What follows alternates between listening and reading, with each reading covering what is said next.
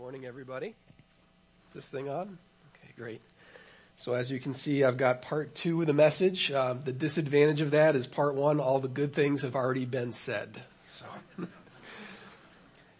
now we're picking up in John chapter 17 again, and our text today, it speaks well to that expression of unity that we just walked through together. You know, we're united with each other as we gather around the Lord's table and we're united with God himself because of the broken body and the spilled blood of Jesus Christ that buys our forgiveness and cleanses us so that we have union with God. So we're going to talk more about the nature of that unity today. So if you can turn in your Bibles to John chapter 17 verse 20, and we're going to pick up in the second half of what has come to be known as the high priestly prayer. Now last week we heard that Jesus began this prayer by lifting up his eyes to heaven and Jesus prayed that God would be glorified and that the disciples that remained with Jesus would become unified. But today, in the continuation of this prayer, the focus of who Jesus is praying for changes. It shifts. Now he's not only praying for the disciples who were with him, but now Jesus is speaking into the future. He's praying for those who will come to believe in him through the words of the apostles. And there's no expiration date on that prayer. So if you have come to believe in the Jesus of scriptures, then Jesus is talking about you. So you can highlight that in your Bibles, you can circle it, you know, whatever. This is special because this is the point in scripture when Jesus speaks directly to the Father on your behalf. Now, I hope in your own lives that you've had somebody take the time to pray for you. You know, and it's especially memorable when the person praying you look up to spiritually. And a few years ago, I had the experience of having one of the church elders here at Faith kind of take me under his wing. You know, and it was somebody that I really looked up to. You know, somebody I still do look up to.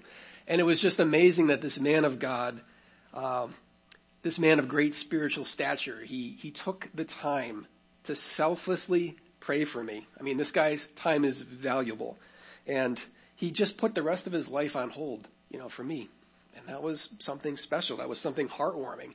And I want to invite you all into that same heartwarming feeling because you do in fact have somebody of great spiritual stature interceding, praying for you.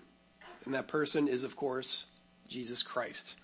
And I mentioned that this is a selfless prayer because, you know, have you ever noticed when we're going through a hard time, there may be a temptation to focus our prayers inward. You know, we're praying for wisdom, we're praying for strength, we're praying for endurance to get through whatever we have to bear up under. And there's nothing wrong with that. There's nothing wrong with praying for these things. But let's look at the state of the life of Jesus at this point in time as he's praying. You know, let's look at what is coming shortly for Jesus. The cross is approaching. He's currently being betrayed at this moment by one of the disciples, one of the one of the friends that was closest to him and he knows he's about to be abandoned by the rest of them. He'll be falsely arrested, falsely convicted, mocked and tortured. He knows that he is going to carry the weight of the burdens of the sins of the world on his shoulders to the cross. And there he's going to drink the cup of the Father's wrath against that sin. And at this very moment in time, where do we find Jesus' attention? Is he worried about himself? No, he's concerned for you. So he truly spent himself in service to you in every way imaginable. Now, Hebrews chapter 7 says that Jesus is our high priest and he lives forever to make intercession, to speak with God on our behalf. And in the prayer of Jesus, we get a front row seat to this. We get to hear that intercession. So let's read our text today, starting in verse 20. It says, I do not ask for these only, referring to the disciples with him, but also for those who will believe in me through their word, that they may be one Father, just as you, Father, are in me, and I in you, that they may also be in us, so that the world may believe that you have sent me. The glory that you have given me I have given to them, that they may be one even as we are one. I in them, and you in me, that they may become perfectly one, so that the world may know that you sent me and love them, even as you loved me. Father, I desire that they also, whom you have given me, may be with me where I am, to see my glory that you have given me because you loved me before the foundation of the world. O righteous Father, even though the world does not know you, I know you. These know that you have sent me. I made known to them your name and I will continue to make it known that the love with which you have loved me may be in them and I in them. Now, like I said, this passage, it's become to be known as the high priestly prayer. And the word priestly, it isn't just some kind of religious adornment that was sprinkled into the text to make it sound more spiritual. No, the word priest, it does have special significance and it points us to a fuller understanding of the unique relationship that Jesus has with the Father as he's praying. Now, depending on your church tradition, the word priest, it may bring to mind an image of the man in the white collar. But I'm going to ask you to set that aside for today and we'll try to envision the high priest of the old covenant as described in the Bible. You know, men like Aaron, the brother of Moses who served as the, the first high priest that was descended from the tribe of Levi. And let's try to envision Aaron because each piece of the clothing that the high priest wore as he did his work, it had special significance. And Jesus, who is our high priest, he perfectly fulfills the role of the high priest, making us right with God. And Aaron, he wore this, um, he wore this white turban on his head, and it had a gold plate that bore the inscription, "Holy to the Lord." Now, this was an, uh, a reminder of the importance of the uh, of the necessity of approaching the approaching the Lord in perfect holiness when He intercedes for Israel. And Jesus, our High Priest, He is completely without sin. He is thoroughly holy, so He can approach the Father and there were these uh, decorative pomegranates that Aaron wore on the, the hem of his robe, and they were a symbol of the promised land that God would shepherd his people into, a reminder, reminder of the fruitfulness that we have in obedience. And we, today, we have access into that heavenly promised land because of Jesus, our good shepherd. And Aaron also had this linen garment that he wore. And on the shoulders, it had stones to clasp the garments. And on the stones, the names of the tribes of Israel were inscribed in them. And that represented that the high priest, he was to carry the people on his shoulders into the presence of the Lord. And the connection I want to make with our text today is what Aaron, the high priest, wore over his hearts. Now in Exodus 28, we read, So Aaron shall bear the names of the sons of Israel in the breastpiece of judgment on his hearts when he goes into the holy place to bring them to regular remembrance before the Lord. So bring us into regular remembrance before the Lord. That is exactly what Jesus is doing in his high priestly prayer. And F.B. Meyer, he does a great job of painting a word picture of Jesus as our high priest as he's interceding for us. He says, as the weight of the jeweled breastplate lay heavy on the heart of the high priest of old, so does it press on Jesus. Uh, Jesus, he wants to make sure that we're looked after, that we're cared for when he's gone. And he asks the Father in this prayer for something on our behalf. In verse 21, he asks that they may all be one. So out of all the things that Jesus, our high priestly prayer, our high priestly prayer could ask the Father for, he asks for our unity. You know, that we may be as one. And what I'd like you to hear today is that we are called to a very specific kind of unity. Jesus is praying that future believers, which includes us, would be unified with the first century church in their core beliefs. Now you, you, really have to look hard to see this, but it's there in verse 20. Jesus says that he is praying for the unity of those who will believe in me through their word. So believe in him through whose word? Well, he's speaking to God in the presence of the disciples, of the apostles. He's talking about the testimony of the ones that Jesus is about to send, his apostles. And what were their words? Well, they're found in the New Testaments.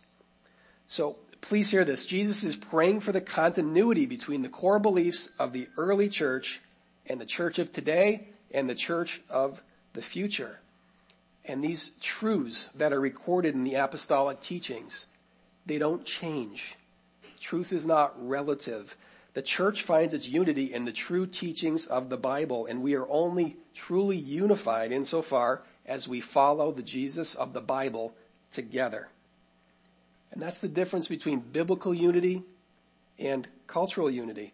You know, we don't have to have all the same exact likes and dislikes. We don't have to read the same books, listen to the same music, like the same sports team. That's not important. But we do have to hold fast in the unity that is found in the fullness of the faith once and for all delivered to us through the apostles of, through the teachings of the apostles. And that teaching, it does not change with the shifting sands of culture. So again, our unity is something that is unique. Our oneness is found as we all look to Jesus and follow him together. In Ephesians 2.20, it expands on this concept of where we find our oneness by using a picture of a temple being built. It says that the household of God is built on the foundation of the apostles and the prophets. Now, the prophets, the prophets of the Old Testament, all their prophesying, they pointed towards Jesus. And the apostles, all the teachings of the apostles pointed back to Jesus. And it says that Jesus himself is the cornerstone in whom the whole structure being joined together grows into a holy temple in the Lord.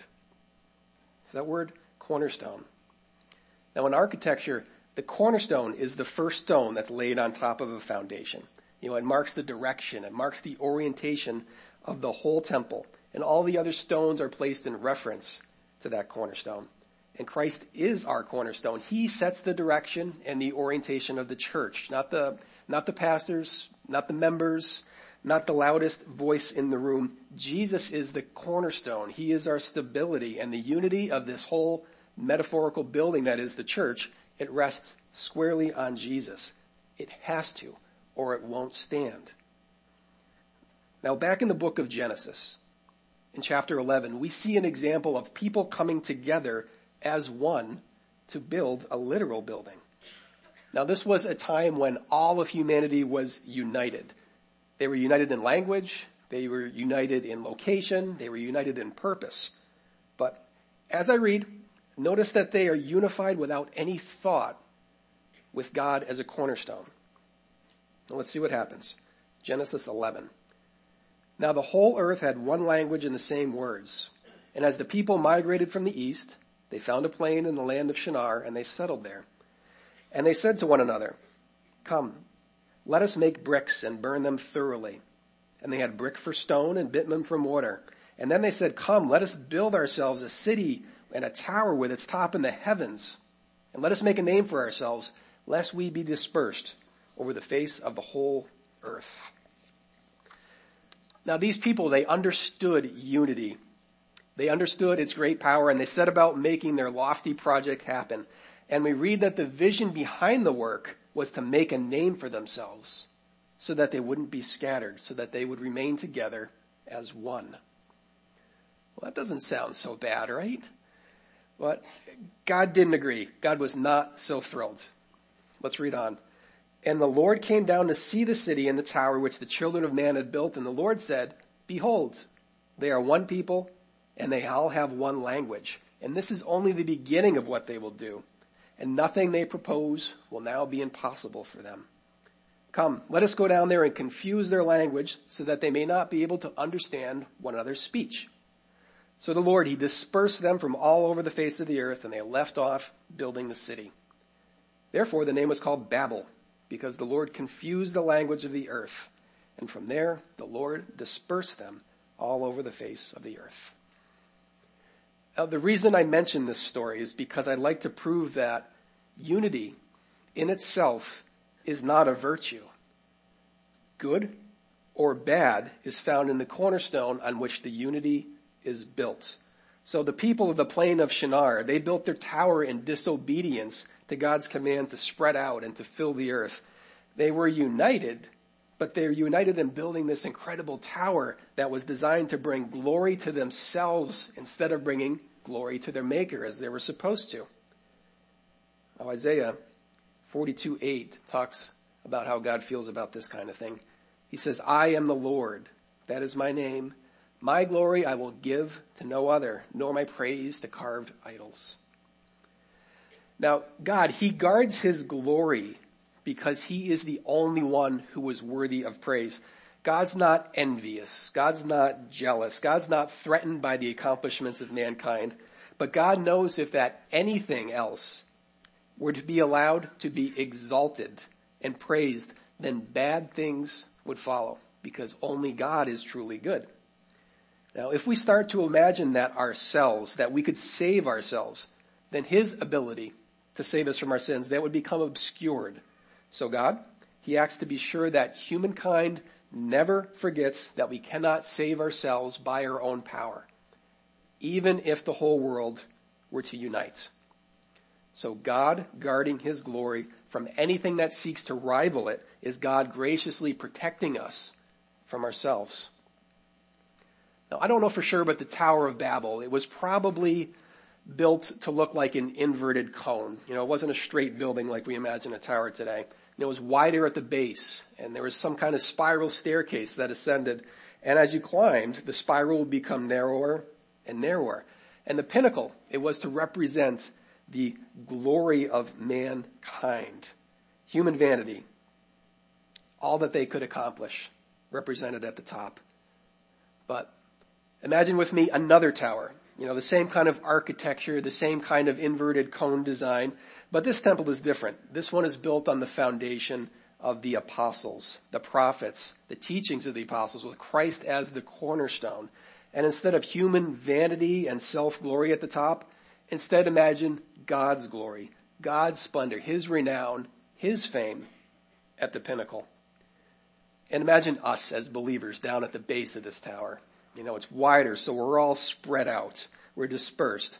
There's distance between us, and that distance may be, um, it may be a cultural divide. Maybe it's a generation gap, uh, prejudices, political leanings, all the things that divide people.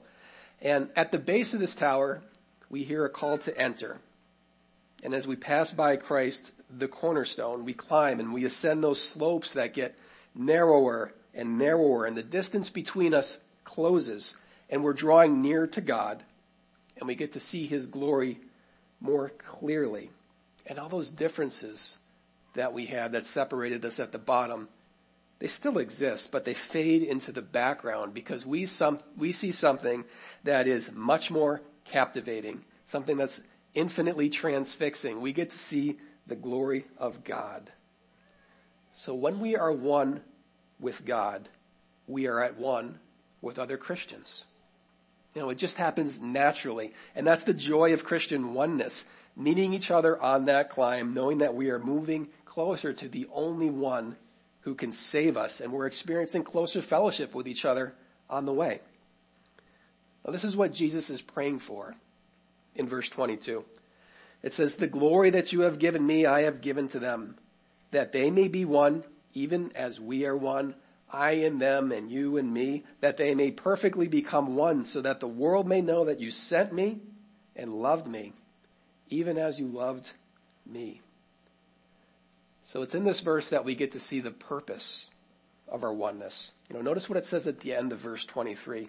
So that the world may know that you sent me and love them even as you loved me. So please, please hear this. The results, the end game of our Christian unity is that the world sees and believes that Jesus is sent by the Father. The world will see and believe that God loves, even as he loves the Son. In fact, the world will see that God so loved the world that he gave his one and only Son, that whoever believes in him would not perish, but have eternal life. So, as a church, do we want to show the world the love of God that is found in John 3.16? No, of course we do.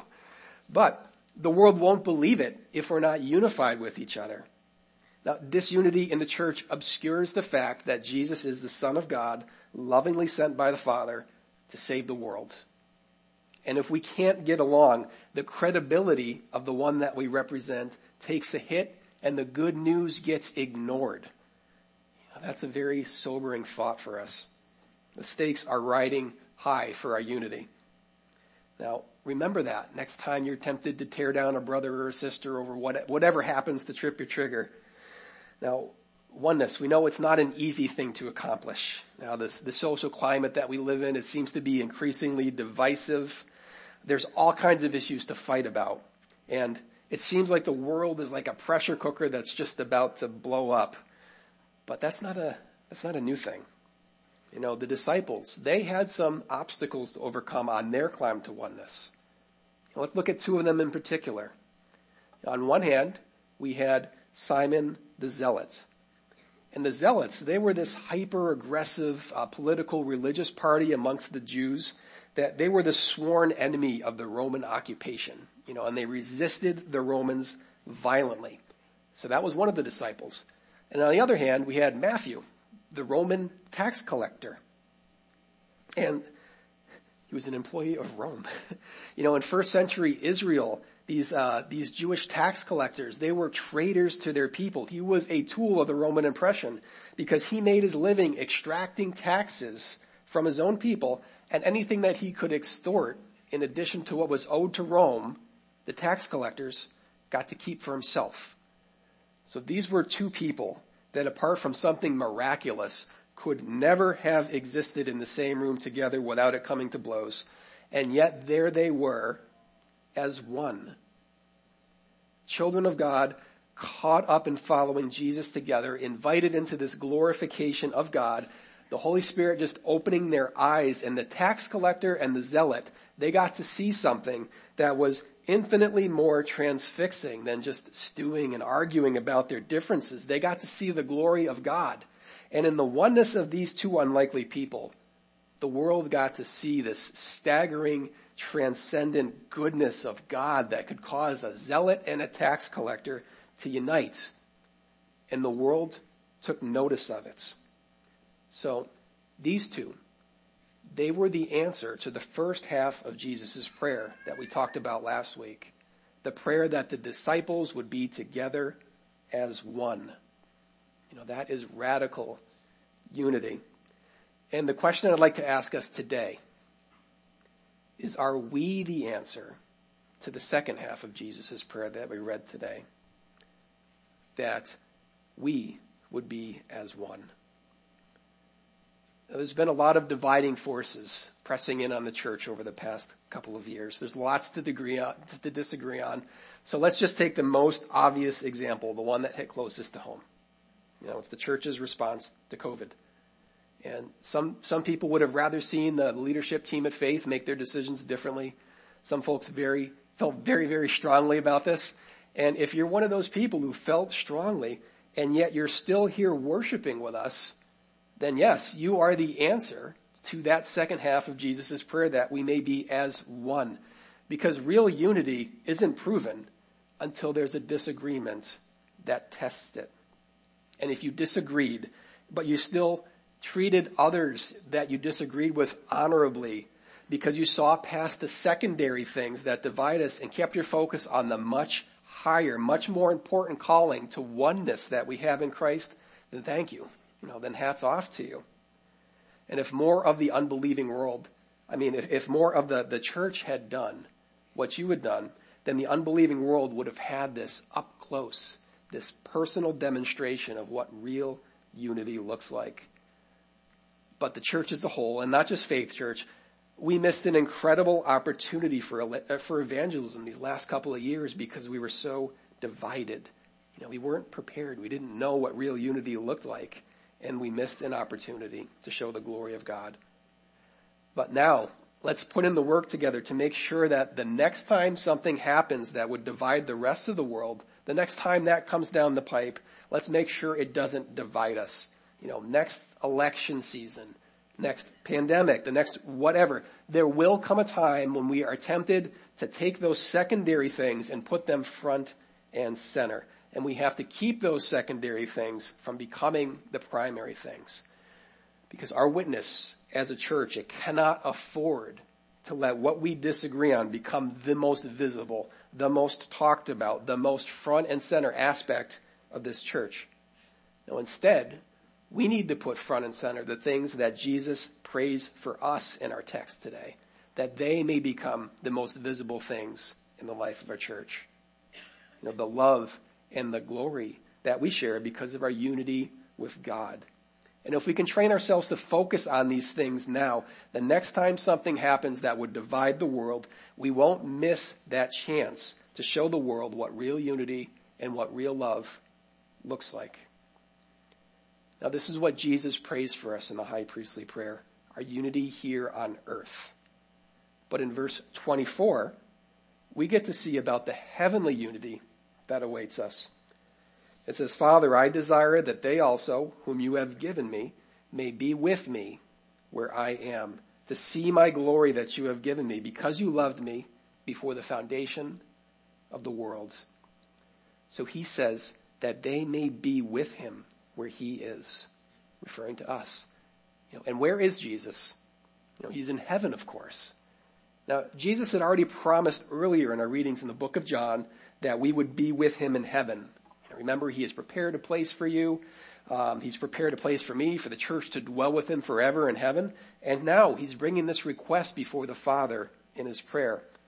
And because of the prophetic book of Revelation, we get to look ahead and we get to see what the Father's answer to that prayer looks like. Revelation 7 9. After this I looked, and behold, a great multitude that no one could number from every nation, from all tribes and peoples and languages, standing before the throne and before the Lamb, clothed in white robes with palm branches on their hands, and crying out with a loud voice, Salvation belongs to our God who sits on the throne, to the Lamb. So our unity that we share in this room with one another and that we share with God, it stretches from here all the way into eternity. We're not there yet, obviously. So until that day is fulfilled, when it comes to the church, we've got a job to do in the meantime. We are to give a glimpse of this glory to the rest of the world. And God calls us to accomplish this through our unity. Sometimes discerning God's call on our lives, it's not an easy thing to do. You know, what's His will for me? Where do I live? Who do I marry? Where do I work? What's my career path? He doesn't always make these things crystal clear. But in our text, there is one thing that he makes abundantly clear, and that is that we are to be at one with one another. And Jesus tells us in verse 22 how this oneness comes about. Now it isn't just accomplished through the teachings of the apostles like we talked about earlier. God gives us something else as well. Now this is going to get a little confusing here, so pay attention. Bear with me. It says that the glory that you have given me I have given them that they may be as one, even as we are one.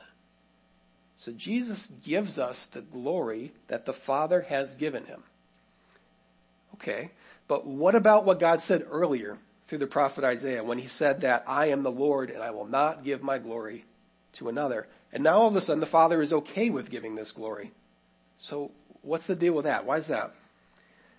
Now the word glory, it has different shades of meaning depending on how it's used in the Bible. And Jesus uses the words glory a couple times in our text today. So in my research, I really wanted to be sure that I understood exactly what Jesus was saying. So I, you know, I really hit the books, uh, looked at the Greek translation of the word. The Greek word is doxan, and the um, the the uh, the books they said the, the definition was glory used in a wide application that wasn't exactly helpful. So let's look to some of those other words, those other occurrences where the word glory is used in the Bible to see which definition seems to fit what Jesus is talking about. So often we hear the word glory referring to praise, to honor, to fame. So does that fit our text today?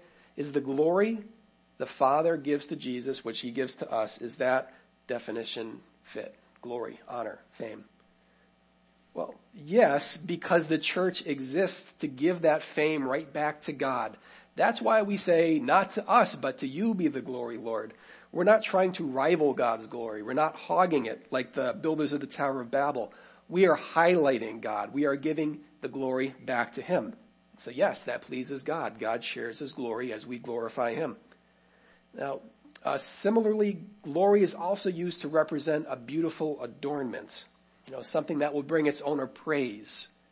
In Isaiah 62, we read, your, you will be a crown of glory in the hands of the Lord, a royal diadem in the palm of your God. So is the glory that Jesus shares with us, his unified church, is it an attractive adornment? You know, like a jewel in the crown of our God? Well, yes. Again, this beautifying glory he gives us points back to God's own splendor. And lastly, sometimes in the Bible, glory is used to describe something much more mysterious. Glory represents the physical manifestation of God when he comes to earth. Now, that's not how we usually understand glory, so let me say that again. Glory can represent the physical manifestation of God's presence when he comes to earth. Like when the glory of the Lord filled the temple, or when God appeared in the burning bush when he talked to Moses, or when God's presence was manifest in the pillars of fire and smoke as God led his people through the wilderness. So does that definition of glory fit as well? Well, the question to ask is, is the church the physical manifestation of God's presence here on earth? Yes. Yes, we are the body of Christ here on earth. So maybe that vague definition of wide application wasn't so bad after all, because our witness here as a church is indeed glorious in every sense of the word. But just so we're not prone to walk around with our heads swollen with this notion of God's glory, let's think about how Christ displayed the glory of God when he walked around here on earth. He did not come to exalt himself. He came in humility to serve, and that is our glory as well. We don't glorify God by seeking to increase our own platform, our own influence, and then just say glory to God. No, we humble ourselves like Jesus did. Our glory is expressed as we follow the example of Christ. It says in Philippians chapter 2, do nothing from selfish ambition or conceit, but in humility count others more significant than yourselves. Let each of you not only look to his own interests, but also to the interest of others. Have this mind among yourselves, which is yours in Christ Jesus, who though he was in the form of God, did not count equality with God something to be grasped.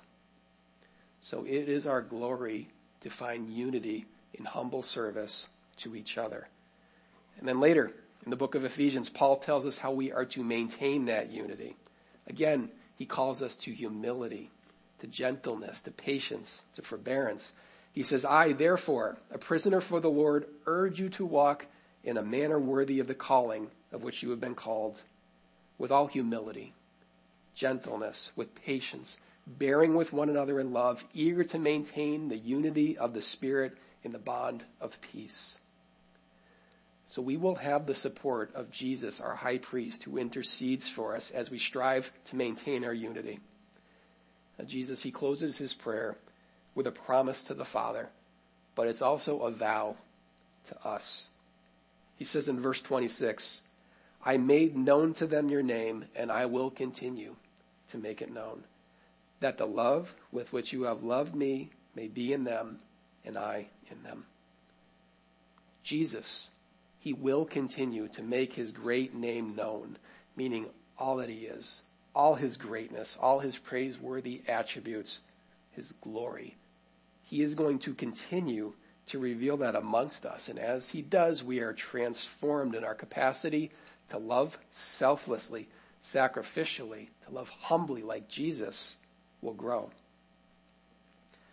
And some of us, we're going to experience this reality more than others, to put it frankly. And what's the reason for that? Well, it's pretty simple. Some of us are going to be able to take the call of God to draw near to Him through His Word, through prayer, through His church, through pursuing unity more seriously than others will. Some will humbly serve one another with the same attitude of Christ, and some won't be able to look past the differences that divide us. But it's never too late to turn. You know, if the Holy Spirit is revealing to you right now that you haven't been living in conformity with His will, to live in oneness with His people, then this is your opportunity to repent, to turn, to ask for forgiveness, and to ask for the grace that you need to be a living, breathing answer to the prayer of Jesus when he asks that we may be as one with him and with each other. Let's pray this morning. Heavenly Father, God, this morning, as one church body, we come before you to echo the words of your Son. God, we ask that we may be as one, as you are one. One heart, one mind, one spirit, one church bearing witness so that the world may see and the world may believe. God, may the world see through us that you sent your son to live and die on their behalf so that they may be forgiven, so that they may come to know the love that you have for us. God, I ask that you continue to make your great name known both in the church and in the worlds. God, Father, strengthen the bonds of unity, of peace, and lead us into repentance when we fall short of that. God, thank you for the glory that you graciously share with us through our oneness, our unity with you. And as we give the glory back to you, Father, I ask that you would cause your great name to be known through us so that the world may see that you are the God who saves. Amen.